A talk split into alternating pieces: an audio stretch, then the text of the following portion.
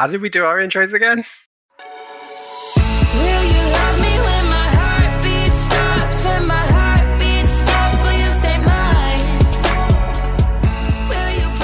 Okay, so this is Edicts on Edicts, a podcast about...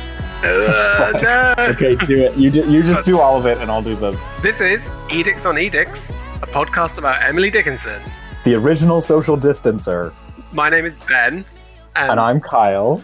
Yes, and he is Kyle. And we are two friends who love to talk about Emily Dickinson. Yeah, and specifically... The Apple TV Plus show... which is now entering its second season. I know, and it's crazy because if you're just joining us here, I would say go back and listen to our season one episodes. You would? But just be aware that they are all over the place. I was like, I listened to one recently and I was like, man, we were really mean. We were so cruel about the show. But now that we're entering season two, yes. I think we can say that it is worth a watch, isn't it? Because we keep coming back, don't we? And now we're entering it with fresh eyes, as it were. Yeah, I think so. I think that we have a renewed sense of hope for this show. Also, Alena Smith herself is aware of this podcast now. That's crazy to me. And Alena, if you are listening, I apologize for every bad thing that I have said about your show, because... I take it back. But also, I hope that we've been constructively critical. Right. I hope we weren't just needlessly cruel, and that some of the things we said were actually, like, legitimate criticisms. But, you know, at the same time, like, life is cruel.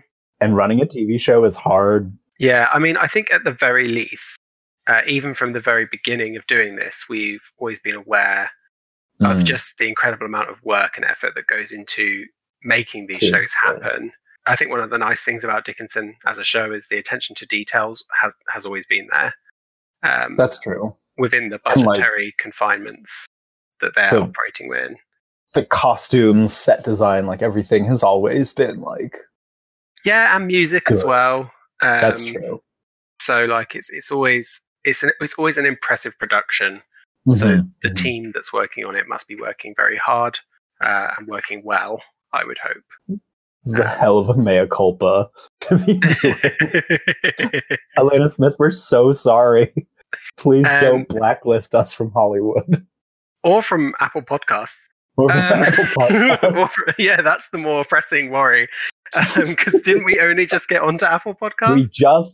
We did it. We got on, so we are on all big podcast platforms now. That's crazy to me. I'm in shock. And also, for people who are joining us now, we're quite an unusual podcast, I would say, because, Kyle, where are you recording from? If you don't mind? I am sitting in my tiny apartment in Tokyo in the early morning. Yeah, and I am in... And where are you? I'm in my massive great house in England in the late hours of the night. So we are recording from two different sides of the earth. God, we must really like this show. Yeah. So our suggestion to you first-time listeners is go and watch the show. And then skip immediately to this episode. The one where we talk about A Quiet Passion. Yeah, start when we talk about A Quiet Passion. Yeah. So the way this episode is going to work, I think, is we're going to talk a little bit about the episode, and we're going to talk about what happened, what we liked, what we maybe disliked, potentially, if there is anything to discuss. And I love that there's a poem in this episode as well. Yes. So maybe Carla, you could do us the honor of reading that poem later. Talk about that one. Sure. And we can talk about the poem a bit. But yeah, so why don't we get stuck in? And Kyle, could you tell us the title of the episode? Yeah, we are now discussing episode 1 of the second season of Dickinson, called Before I Got My Eye Put Out. It's directed by Christopher Storer and written by Alena Smith, the showrunner of Dickinson. Yeah. And what happens in the episode? All right. Lay it down, spoilers and everything. I will attempt to not meander with my summary of this one. Emily, who has been dedicating herself quite fervently to writing her poems, is starting to have eye troubles. And so she goes to a doctor to have those looked at. At the same time, we have a new boarder in the Dickinson household who is maybe involved with Lavinia. And then we learn that Sue and Austin have become the toast of New England with their salons, hosting constant parties and, becoming, I believe Lavinia calls her an influencer. Yes, she does. Just to link it to where we are today. And, so just as a brief, warning, I have watched everything that has been released so far of the second season of Dickinson and will be biting my tongue to not reveal too much. No spoilers, because I'm watching them one at a time. As we record. Yes, as we record. So I don't want to know too much of what's coming up ahead. I want to kind of see it with a fresh pair of eyes every time. Again, as it were. As it were, yeah. Yeah, so that's a really good summary of the episode. And also, we'll discuss it later, but I think the poem, as you said, is Before I Got My Eye Put Out. Which I found in my Folio Society edition. I know, I splashed out. I was about to say, you have a nice one. Yeah, it's gorgeous. It's got this, rice paper cover with, Oh, wow. Yeah, and it's got that poem on it, There is No Frigate Like a Book, on the front cover. So it's great. I really feel like I've gone completely crazy because anytime I interact with a human being nowadays, I'll be like, oh, there's an Emily Dickinson poem about that. She was prolific. She definitely was. She was prolific in that room. And that's kind of the thing about the episode, isn't it? Because she gets her eyes checked. Emily gets her eyes checked because she's having trouble with her vision. And there's some suggestion that this is because of all the candlelit nights writing poetry, isn't it? Right. And I really, going into this episode, I really got the impression that we had moved into a different stage of Emily's life. Because in season one, it very much felt like she was like a young adult. Yes. And it's like the rough teenage years kind of thing. Right. But with this, I think Hailee Steinfeld, who plays Emily, did a really good job of kind of slowing down a bit and portraying a more reflective Emily who is in one of her more creative periods of life.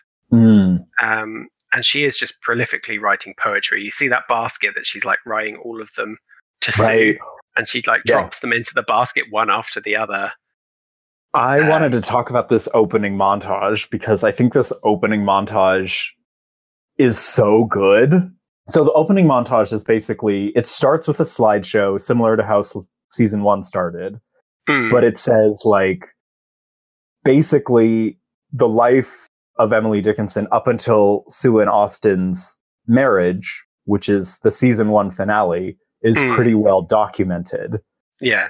And now we're getting into uncharted territory in Emily's life, which we only have snippets of her letters that she sent to other people and her poems. And they say maybe the truth lies within her poems. And then we get this montage of newspapers being printed en masse and being delivered throughout Amherst, juxtaposed with Emily locked away in her room writing her poems. So there is this immediate contrast between mass production of media and Emily alone writing.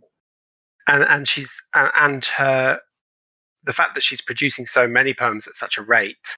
Yes. And the way that the newspapers come out so rapidly and are produced, that you're right, it's very, they mirror one another. Yeah.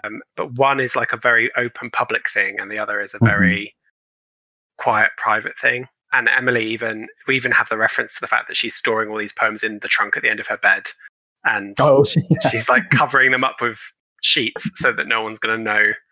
Maggie has a line about we're going to have to find another place to put your 90s. And I am sorry for my Irish accents. I thought that was a pretty good. That was an approximation. That was a pretty good approximation of Maggie right there. I don't think I could have done better. So, but the other thing I like is that we know historically as well that probably during this period of life is when Emily, because we know that Emily did do most of her writing at night by candlelight. Yes. Right. Mm-hmm. Like she asked permission from her father, didn't she, to do her writing then? Either early in the morning or late at night before the sun is up. And it's interesting to go back very briefly to the montage. Mm. Like, because I think it's doing so much work where we see like each character gets the newspaper and has a different thing that they want to see in it. Yes. Like Lavinia gets it and immediately turns to the matrimony pages. Mrs. Dickinson opens and looks for like ads for like crystal or something like dishware. Yeah. Like everybody has something else that the newspaper means to them. I was going to say, it's interesting that Emily is the only person that doesn't read the newspaper. Yes, it is. She's not interested in what's happening with the outside world. And I think that is important for who the OG Emily was.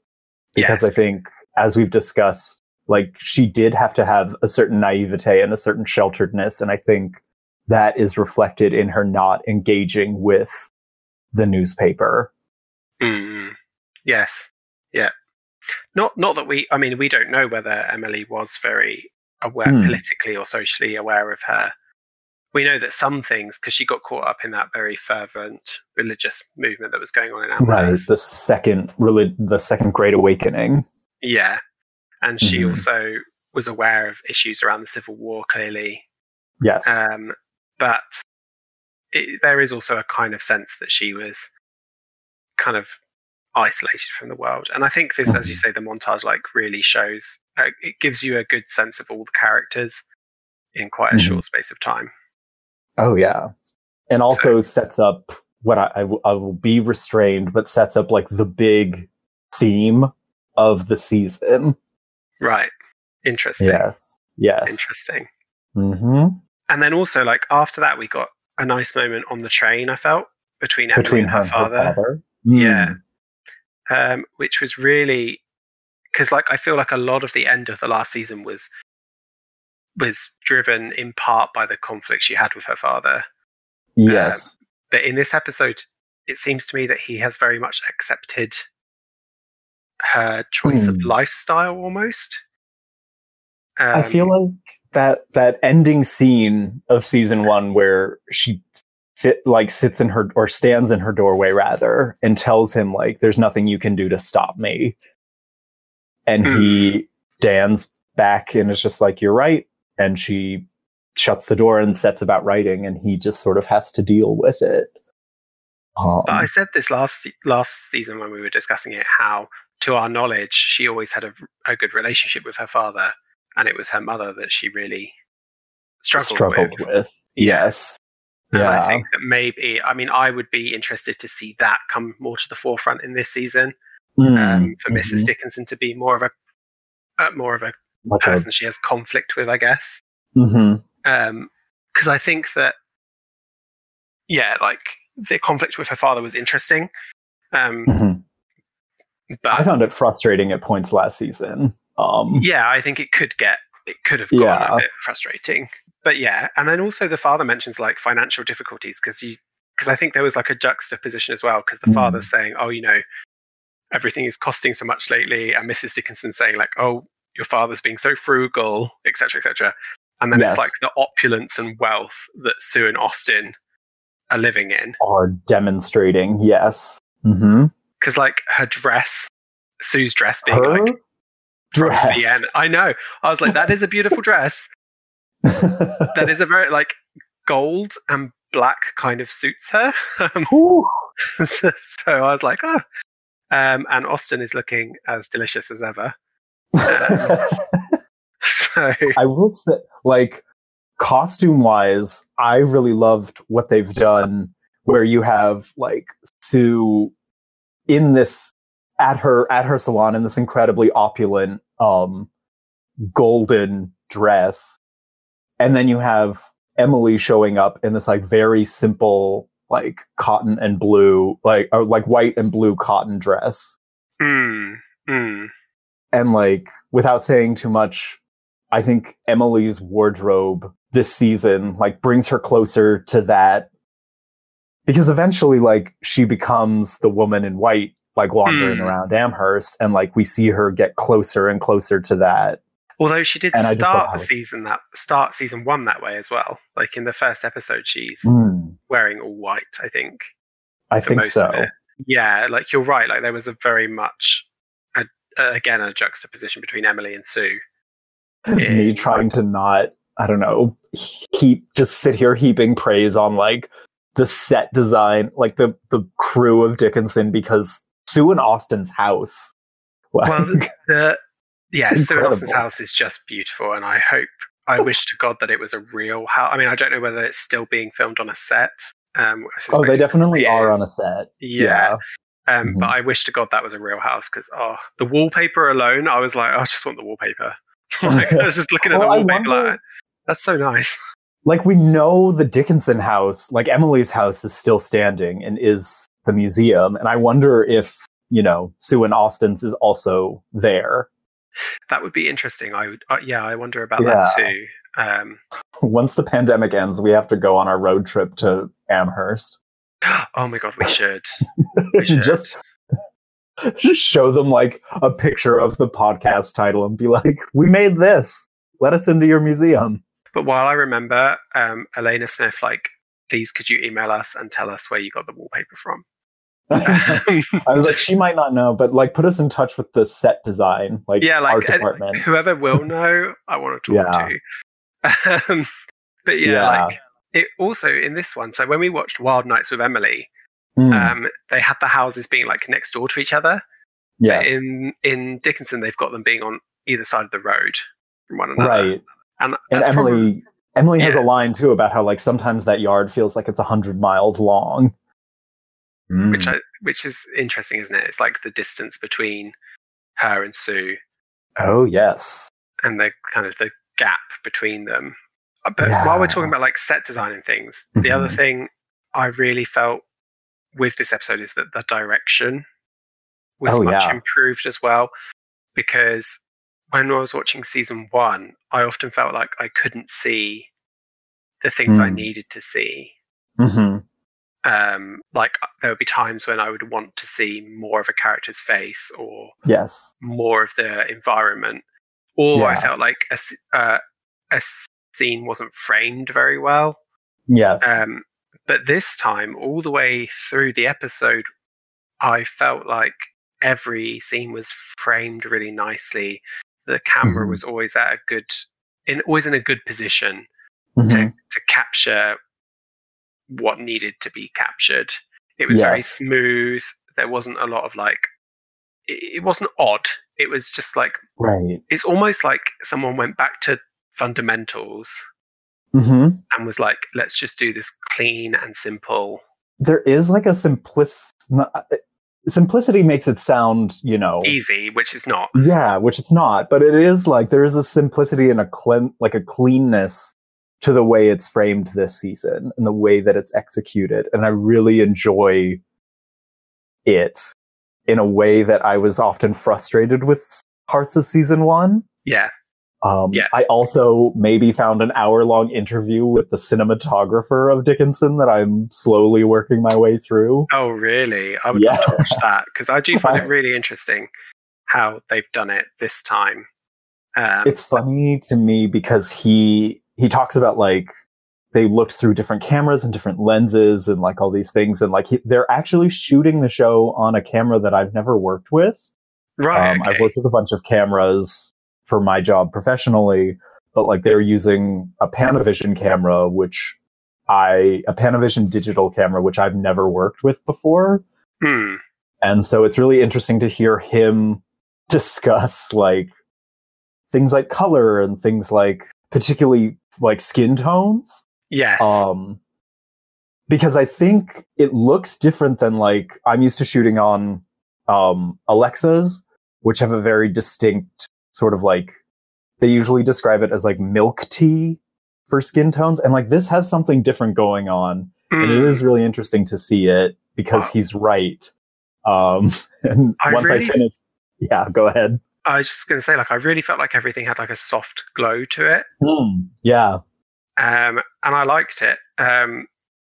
It was all kind of like, it was not at all muted, but it was warm to look at.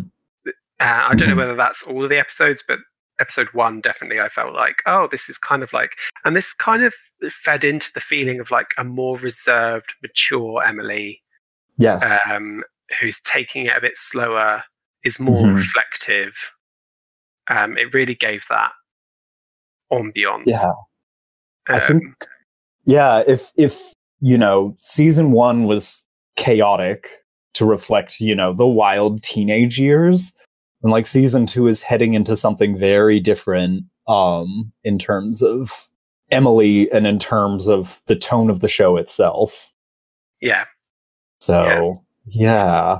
I also thought like a lot of the characters have all moved forwards, right? So like Sue and Austin have been married for a while now. Sue refers to a miscarriage, I think, that she's had. Her and only Emily is aware of this. Yeah. The fact that she lost the child that she was pregnant with last season. And I think it's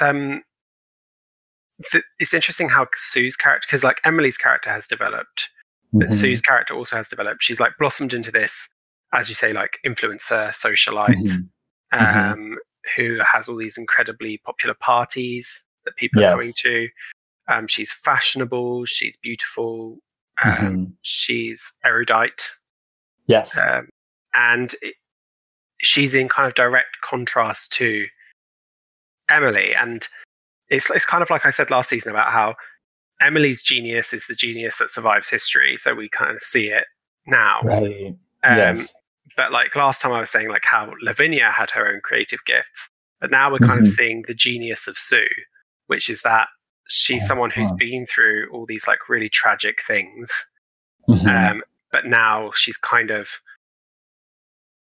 taken that and transformed herself into this like society woman. Literally cloaking herself in gold. Yeah, literally. Like it's... yeah. It's really fascinating because I can imagine that speaks so true to me of like people's psychology. And I can totally understand why Sue would feel like, oh, I'm in this position now where I have wealth and privilege and I want to be the lady of the manor almost. Yes. And I feel like Mrs. Dickinson is almost a little bit jealous.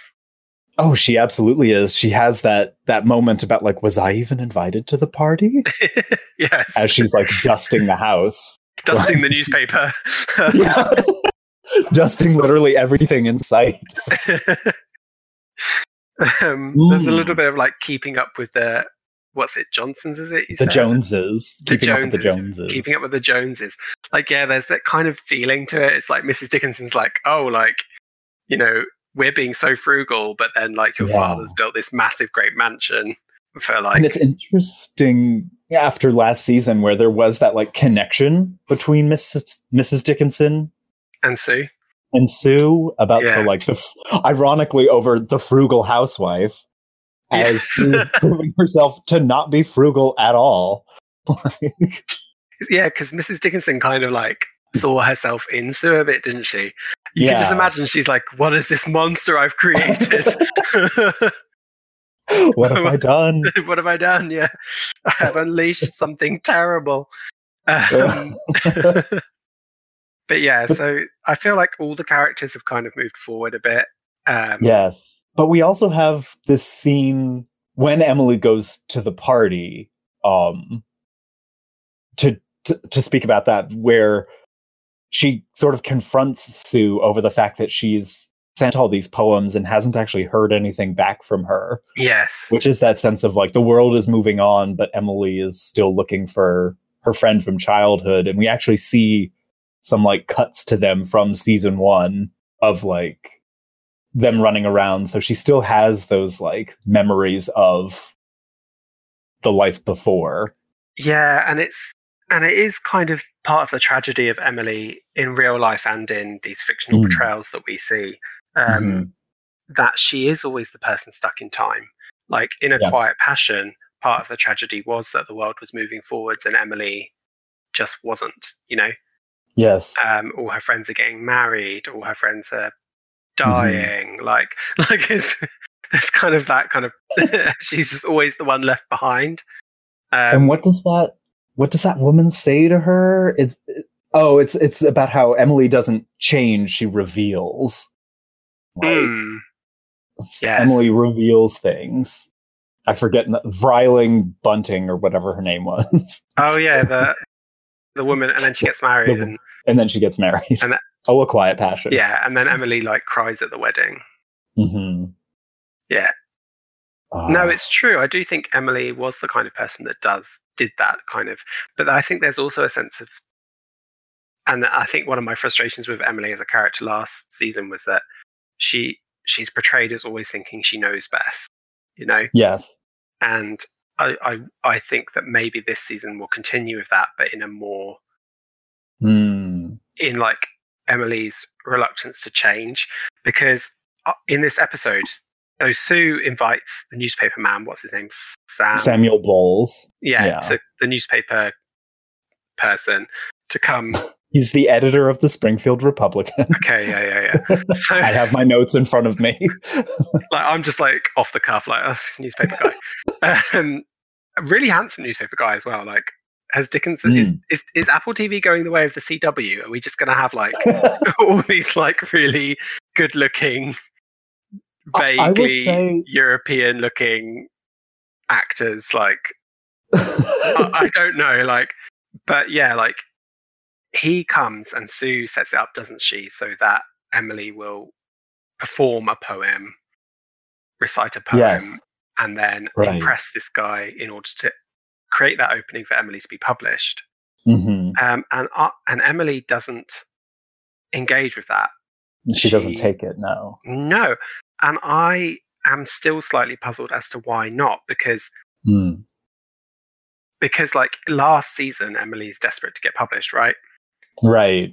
And to the point of like frustrating her family and getting slapped. Yeah.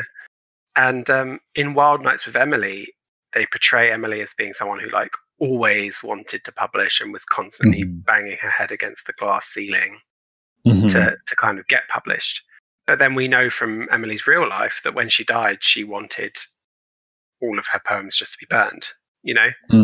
So it's like, how much did Emily want to be published? And now in season 2 of Dickinson, she has this opportunity to pursue that. And she decides to be precious about it instead. Ooh. Ooh. Evoking the ghost of Louisa May Alcott. But am I wrong, or how much do you think I'm interpreting it wrong? Or I wondered, like, do you think that Emily viewed her poems as something that she was meant to perform, or something that she's meant to, like, you know, write? Yes, and I think the conflict does seem to be like a lot of them are written for Sue. Yes, and so is it that Sue is her muse, and she writes them for Sue and not for general consumption? Right. Whereas Sue's conflict is that she wants those poems to be read by more people. And well, it's almost like we see Sue becoming this socialite and celebrated within, you know, society, and she wants that for Emily. Yes, she wants to bring Emily on her journey with her. But perhaps she doesn't understand that that's not a journey that Emily herself wants or can make. But yes, it's interesting. I was really intrigued as to like this sudden change of heart where she doesn't want to.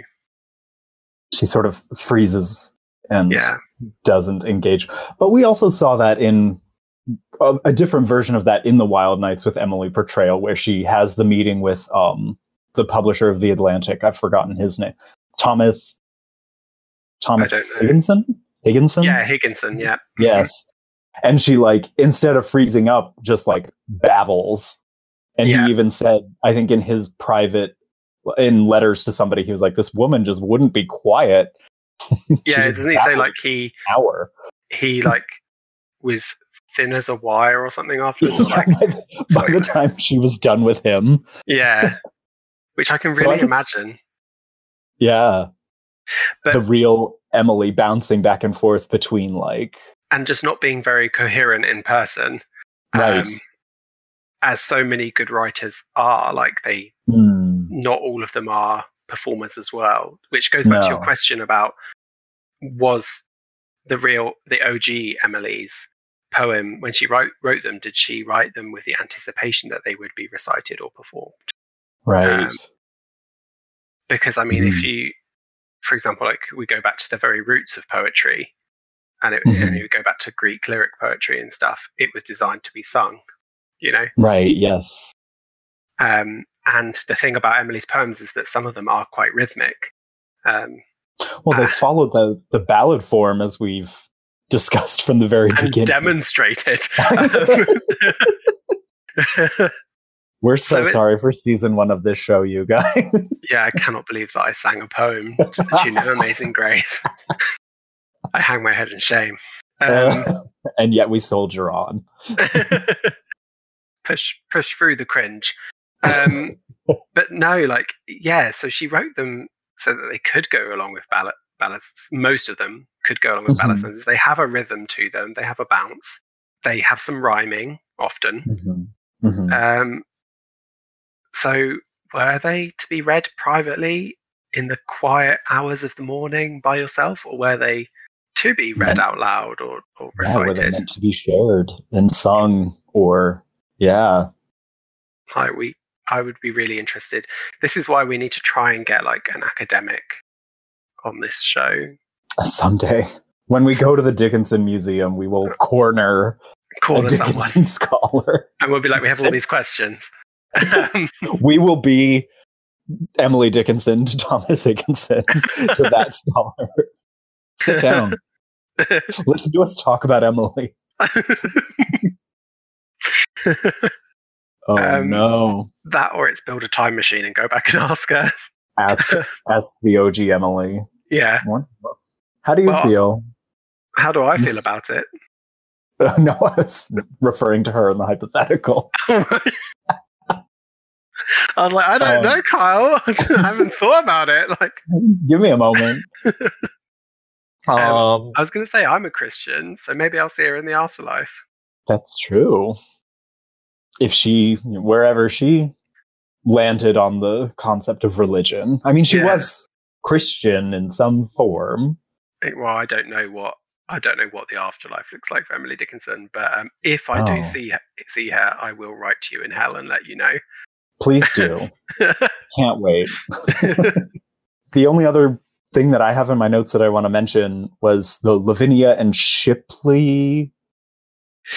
That came out of left field. Yeah, that came out of left field for me.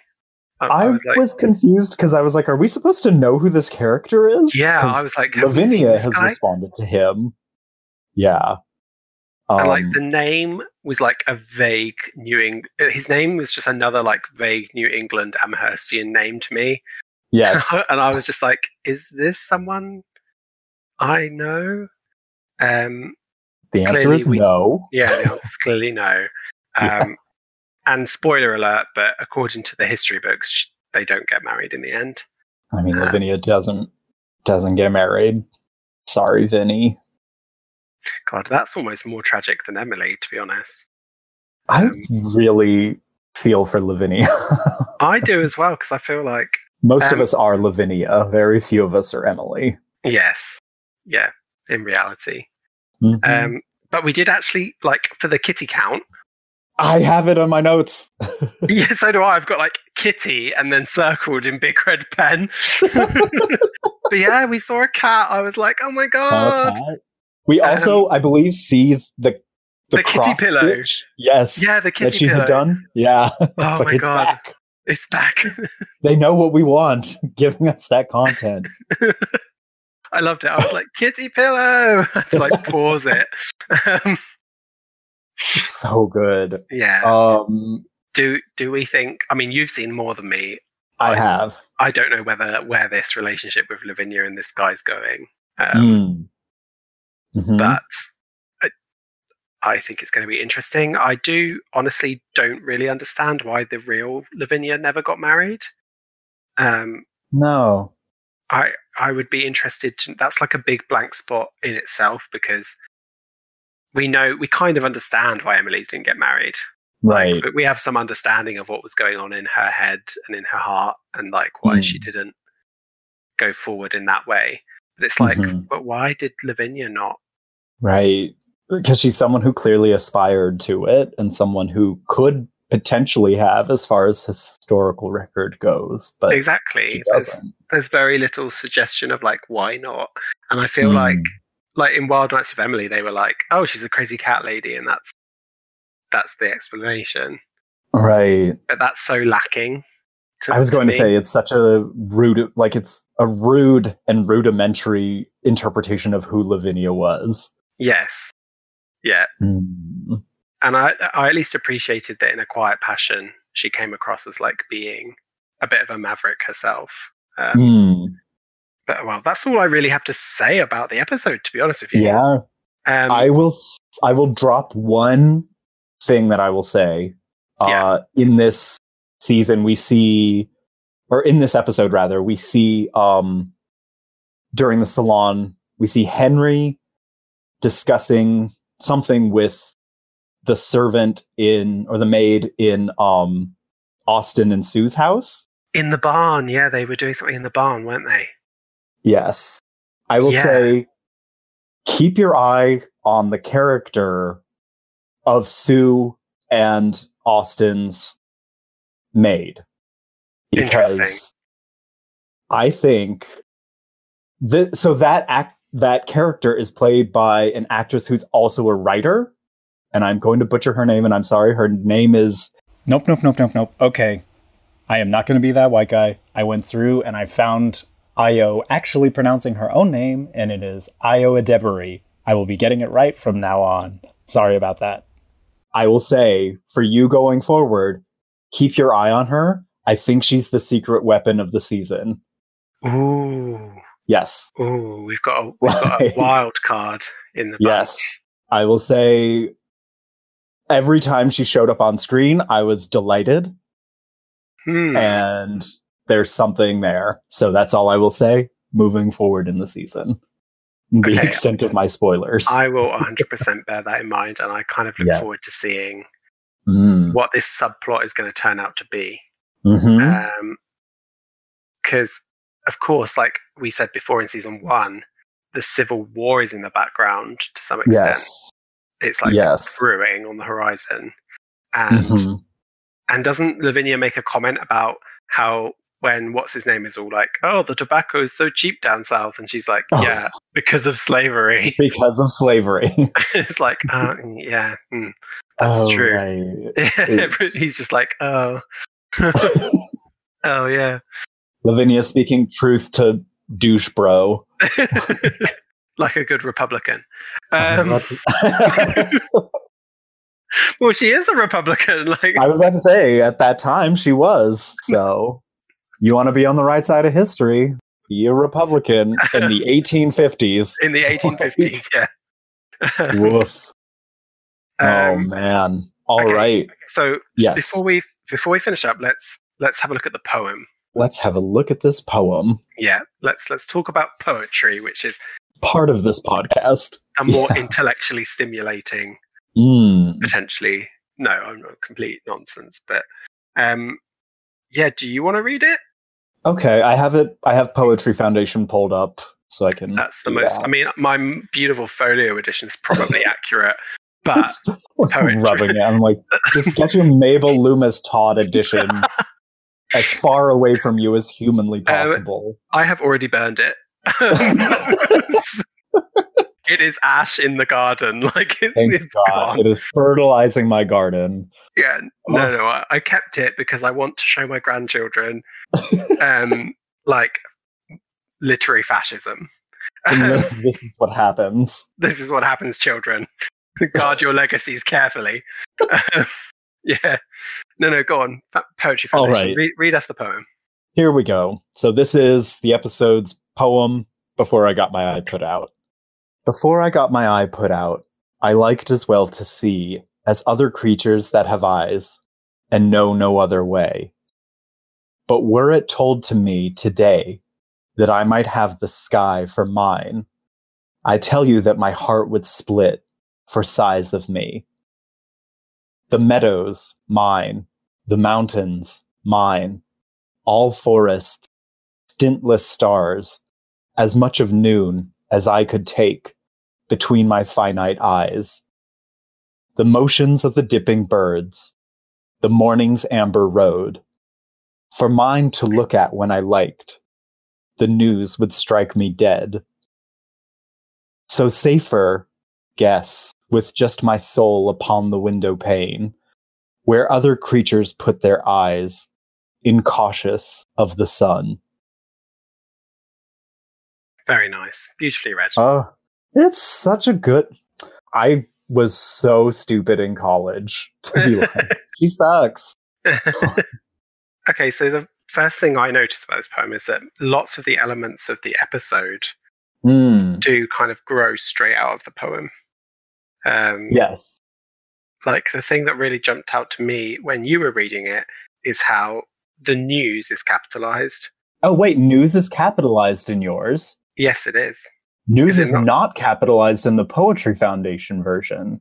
That's very interesting. So in my edition, have a look. Let's see when this edition is from. This edition is from 2018. And it was first published at Harvard in 1951. Interesting. I have the poems of Emily Dickinson published Harvard 1999. Really interesting. I wonder at what point that difference was made. But in my version, the news... That Dickinson scholar is going to be so sick of us. But it's an important distinction, because if the news is capitalized, then it's talking about the news as a industry, as a concept, entity. Yeah, beyond. And I think it's, because it says the news would strike me dead. It kind of makes me think of all those newspapers in the episode, and how Emily doesn't read them, right? And how Sue is the toast of the town, and she's in the newspaper. The society columns and stuff. Yes. And how we learn that Samuel Bowles has taken it from a weekly to a daily newspaper. Yes. Yeah. So that's like the news is referenced in the poem potentially. And then the other thing that like really leaped out to me personally was in the episode, Emily says, I don't need my eyes to see. I see with my soul. Right. Yes. And in the last stanza, she says, so safer guess with just my soul upon the window pane, where other creatures put their eyes, incautious of the sun. As if to say, like, other people look outside the windows with their eyes. Right. But I look with my soul. With my soul. Yeah. Almost to preserve her eye. Well, because her eye has been put out. So it is now up to her soul. Yes, to see upon the window pane. Yes. So those are the things that like leapt out to me that then made it into the episode. But I wonder what your impressions of the poem were. So it's interesting. This section about the meadows mine, the mountains mine, all forests, stintless stars, as much of noon as I could take between my finite eyes. There is a Whitman poem, or it's from a section from Song of the Open Road that I have also pulled up, because it made me think of that, because I remembered it from college because I loved Whitman back then. Walt Whitman, just to be clear. Yeah. And he has, there's a bit in that that just says, I inhaled great draughts of space. The East and the West are mine, and the North and the South are mine. I am larger, better than I thought. I did not know I held so much goodness. And I sat there and I wondered, because I know that like Emily definitely read Whitman. And it just felt like there was a connection between what she's saying and what he's saying about like this idea of your soul being unleashed into the world and that goodness that you contain, that your own finiteness being overcome in some way. Yeah. In those moments when your heart has been split, to have the sky, to have the East and the South and the North and the West. I don't know, like my mind instantly went to that section of Whitman. I mean, I do think it definitely plays off of it, doesn't it? Because it's so similar. But I feel like Emily's maybe trying to get to a different point from what Whitman is getting to. What do you think she's getting to? I think that she's suggesting that vision is ownership. Maybe what your gaze can encompass is what you can stake a claim to. Maybe like as much of noon as I could take, as if to say like this is mine now. I've taken it between my eyes, and like the emphasis like mine.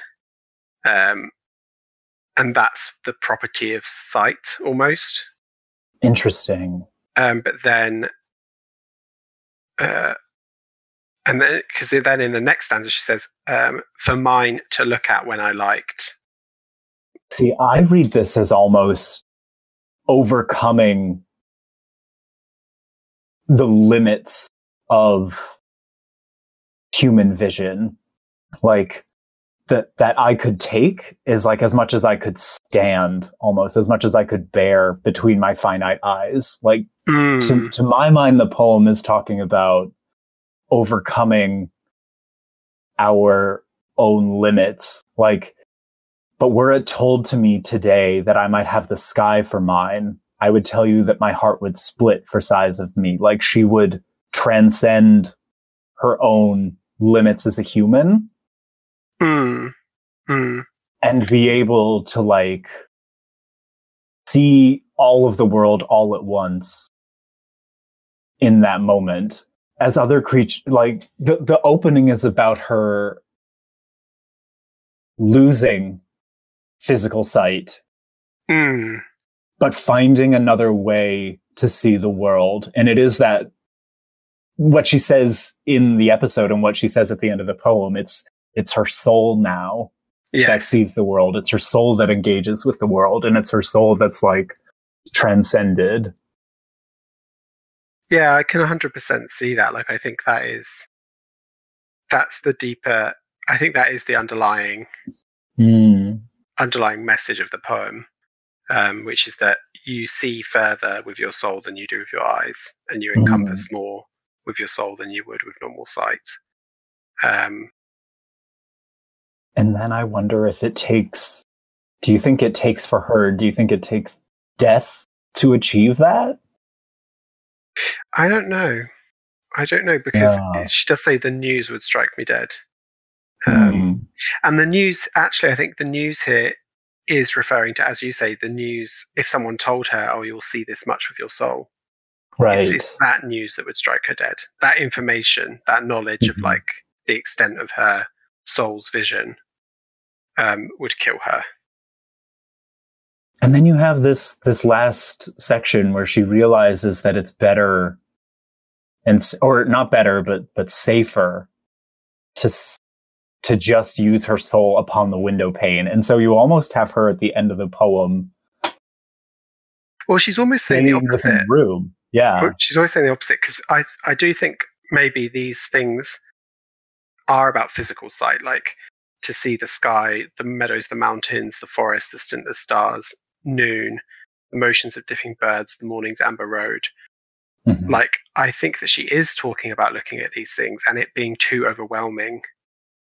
And so it's safer just to look with her soul.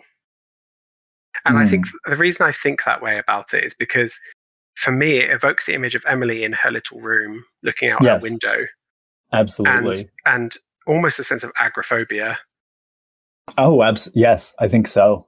And so she's saying, I would rather look with just my soul, because she's saying, if I went outside and saw all these things in the light of the sun, it would kill me. Where other creatures put their eyes incautious of the sun. Yeah, that's what I think. So I think she's saying, look with your soul, not with your eyes, which is a very Taoist message. It's a very, like, it's with her soul upon the window pane. Like, it is still contained. Like, her soul is still contained. Yes, she doesn't want to take it outside. And, like, to look at the Whitman poem is entirely about going out and, like, seeing the world. And, like, he says he inhales great drafts of space. Like, so is it that then that she's responding to Whitman? Maybe. And giving the opposite experience to him. He's giving this experience of going out into the world and embracing the world and experiencing the world, and she's giving the experience of the world being too much and needing to narrow it down to sight without sight, to that narrow window pane, to that contained he can go and inhale and she has to stay behind the window pane. Yes, it's not that she, it's that she cannot withstand the light of the sun and the sky, right? And she's saying, if I had it for mine, the meadow's mine, the mountain's mine, it would kill me. So she's almost saying, like, if I did what Walt Whitman did and had all these things as mine, that would kill me, you know? So I do think it's that response to Whitman there, maybe. I think so, or at least it feels like it. I wonder, again, we don't totally know when she wrote what she wrote. No. And I'm not... Let me just see when Songs of the Open Road was published. So published in 1855. So this, or 1856. Then. So it would be, we learn, I believe in next episode, that this season is set in 1859. So they're contemporaries. Whitman's out there. Yeah. So she may be responding to him. We don't know. Mm-hmm. Or is he responding to her? No, impossible. He broke in and like went through the sheets. Rooted through the chest, being like, this girl's got something. Do you know, before we move on, just to finish up here, there was one other thing reading this poem made me think of, because I'm a big reader of Taoist philosophy, as you know. And there's one of the lesser known sayings of Lao Tzu, which is he says, the sage does not need to travel to see the world, but merely looks out the window and knows everything there is to know.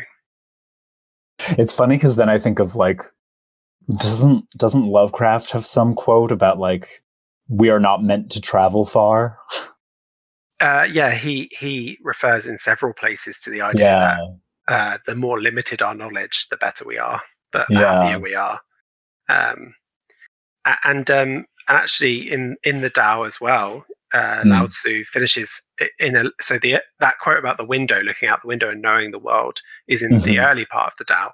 In the late part of the Tao, Lao Tzu describes, like, the ideal society, and in his ideal society, he literally says, people live in small villages and do not travel far.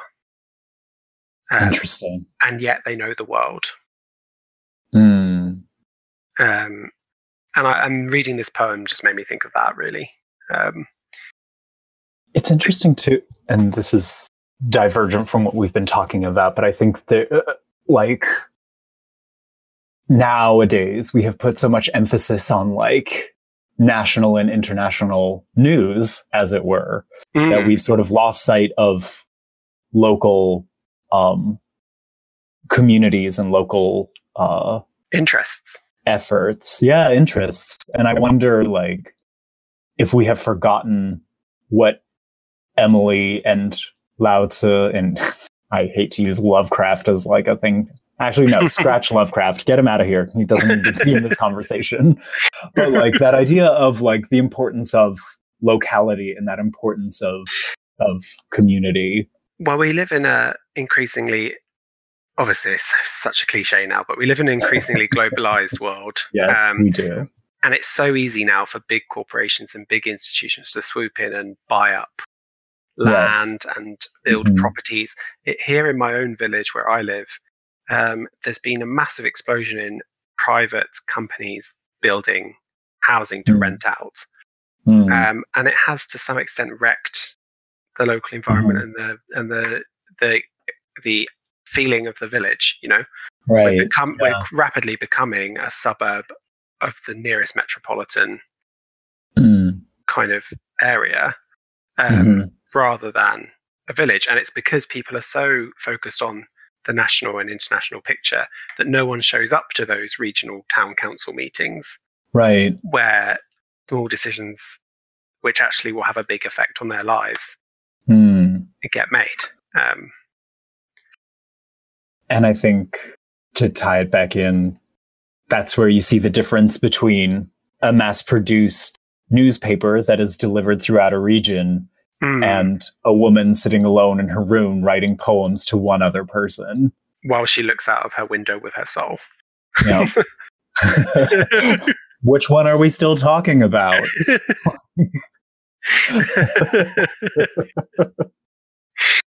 That's an excellent place to wrap up our episode of Edicts on Edicts. Yeah. We have a system of, last season we had a system of bread. Yes, we did. Do you want to, you have watched more than me, do you want to keep the system of bread, or do you have a new metric you would like to utilize? Honestly, I think, we fully did not talk about Emily seeing something strange on the train. We'll come back to that. We'll come back to it. It's Don't fine. Worry, you have ample opportunity. Trust me. Okay. No, let's keep loaves of bread because I can't think of anything else that I'm like, it must be this. And as I understand it, there is a baking contest at some point. There is a baking contest. So we will see Emily's baking skills put to the test. Second place. I know. Will you achieve nothing? Says she says, looking in the mirror with her soul. All right, so let's keep loaves of bread for now because I can't think of anything else. How many loaves of bread are you going to give the episode? I'm going to give it. I feel like we were very cruel last season with loaves of bread, and I'm hesitant to swing the other way and be too generous. I'm going to give this 7.5. It's doing a lot of heavy lifting, but the problem is I know where the season goes. So like, well, I don't, and I'm also going to give it a 7.5. Yeah, because like, everything about it it's just smoother. Yeah, I felt like Hailee Steinfeld was doing a really nice job. Yes, this time around, I've been really critical of Hailee in the past. I apologize for that. I've been a bit more forgiving of that portrayal. Whereas I've just been like, it sucks. But no, like I felt like now that I'm seeing that Emily was in a different stage of her life and that she needed to be portrayed that way, right? I appreciate it more. So, but yeah, I'm going to give it 7.5. Also, I love the soundtrack. I was there with my Spotify open, like looking up the songs. Just do yourself the favor and follow the Dickinson Season 2 Spotify playlist. I've listened to the opening song, the Wild Wild Woman song, like 1,000 times. Is there actually a playlist? There is. There 100% is. Oh my God. See, that's just it. That's me. That's my commute right there. Yep. It's good. The soundtrack this season fucking slaps. Just wait. There's some really good needle drops. Fucking slaps. I have not heard that before. That just makes me, when someone says fucking slaps to me, I think like someone was down the pub and there was a fight. Like that's. Oh, really? Yeah. She fucking slapped her. A bunch of farmers' wives. Is that your Maggie impression? that wasn't my. That was my Hampshire farmer impression. Yeah. Combine harvester. This whole season already is like a massive step up from last season, in my mind. And it is the season that makes me eat every bit of criticism. My brother's just come through the room with like a bowl of nachos, and now he can't get the door open. It's like, I'm leaving this in. This is the right graceful there? Note that we will end on. He's fine. Okay, well then, everyone, all right. Do contact us if you would like to at edictsonedicts@gmail.com, all lowercase. Yeah. Great. Dickinson, we actually recommend it wholeheartedly now. Watch it. Alena Smith, if you're out there listening, just skip to this episode. Which surely, never mind. Right. Just leave it. All right.